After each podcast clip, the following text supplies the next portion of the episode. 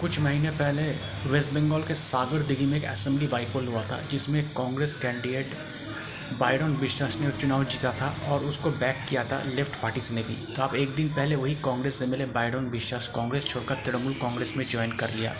और ज्वाइनिंग के बाद उनके साथ थे तृणमूल कांग्रेस का national general secretary Abhishek Banerjee. Abhishek Banerjee का कहना है कि तृणमूल कांग्रेस के डेवलपमेंट को देखकर ये लोग ज्वाइन कर रहे हैं। हम किसी पर दबाव नहीं बन रहा है ज्वाइन करने के लिए। बाइडन विश्वास का कहना था कि मैं विपक्ष में रहकर काम नहीं कर पा रहा था, इसलिए मैंने तृणमूल कांग्रेस ज्वाइन कर लिया।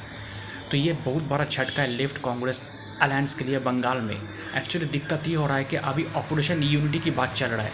तो उधर तृणमूल कांग्रेस कांग्रेस सब एक होकर ऑपरेशन को यूनाइट करना चाहते हैं, लेकिन बंगाल का जो पॉलिसी है, जो कांग्रेस, तृणमूल कांग्रेस के खिलाफ चल रहा है तो इस हिसाब से जो है, जो लोग जो कन्फ्यूज़ हो रहा है। दोस्तों, मेरा नाम प्रियोव्रत गांगुली है।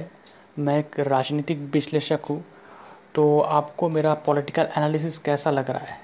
अगर आप मुझे, मेरे एनालिसिस के बारे में या मुझे कोई का कमेंट करना चाहते, कोई मैसेज सेंड करना चाहते तो आप मुझे ईमेल कर सकते हैं। मेरा ईमेल आईडी आप देखना, मेरे प्रोफ़ाइल पर है Mishti man nine at the rate of Gmail dot com Mishti man M I S T I M double A N nine at the rate of Gmail dot com शुक्रिया।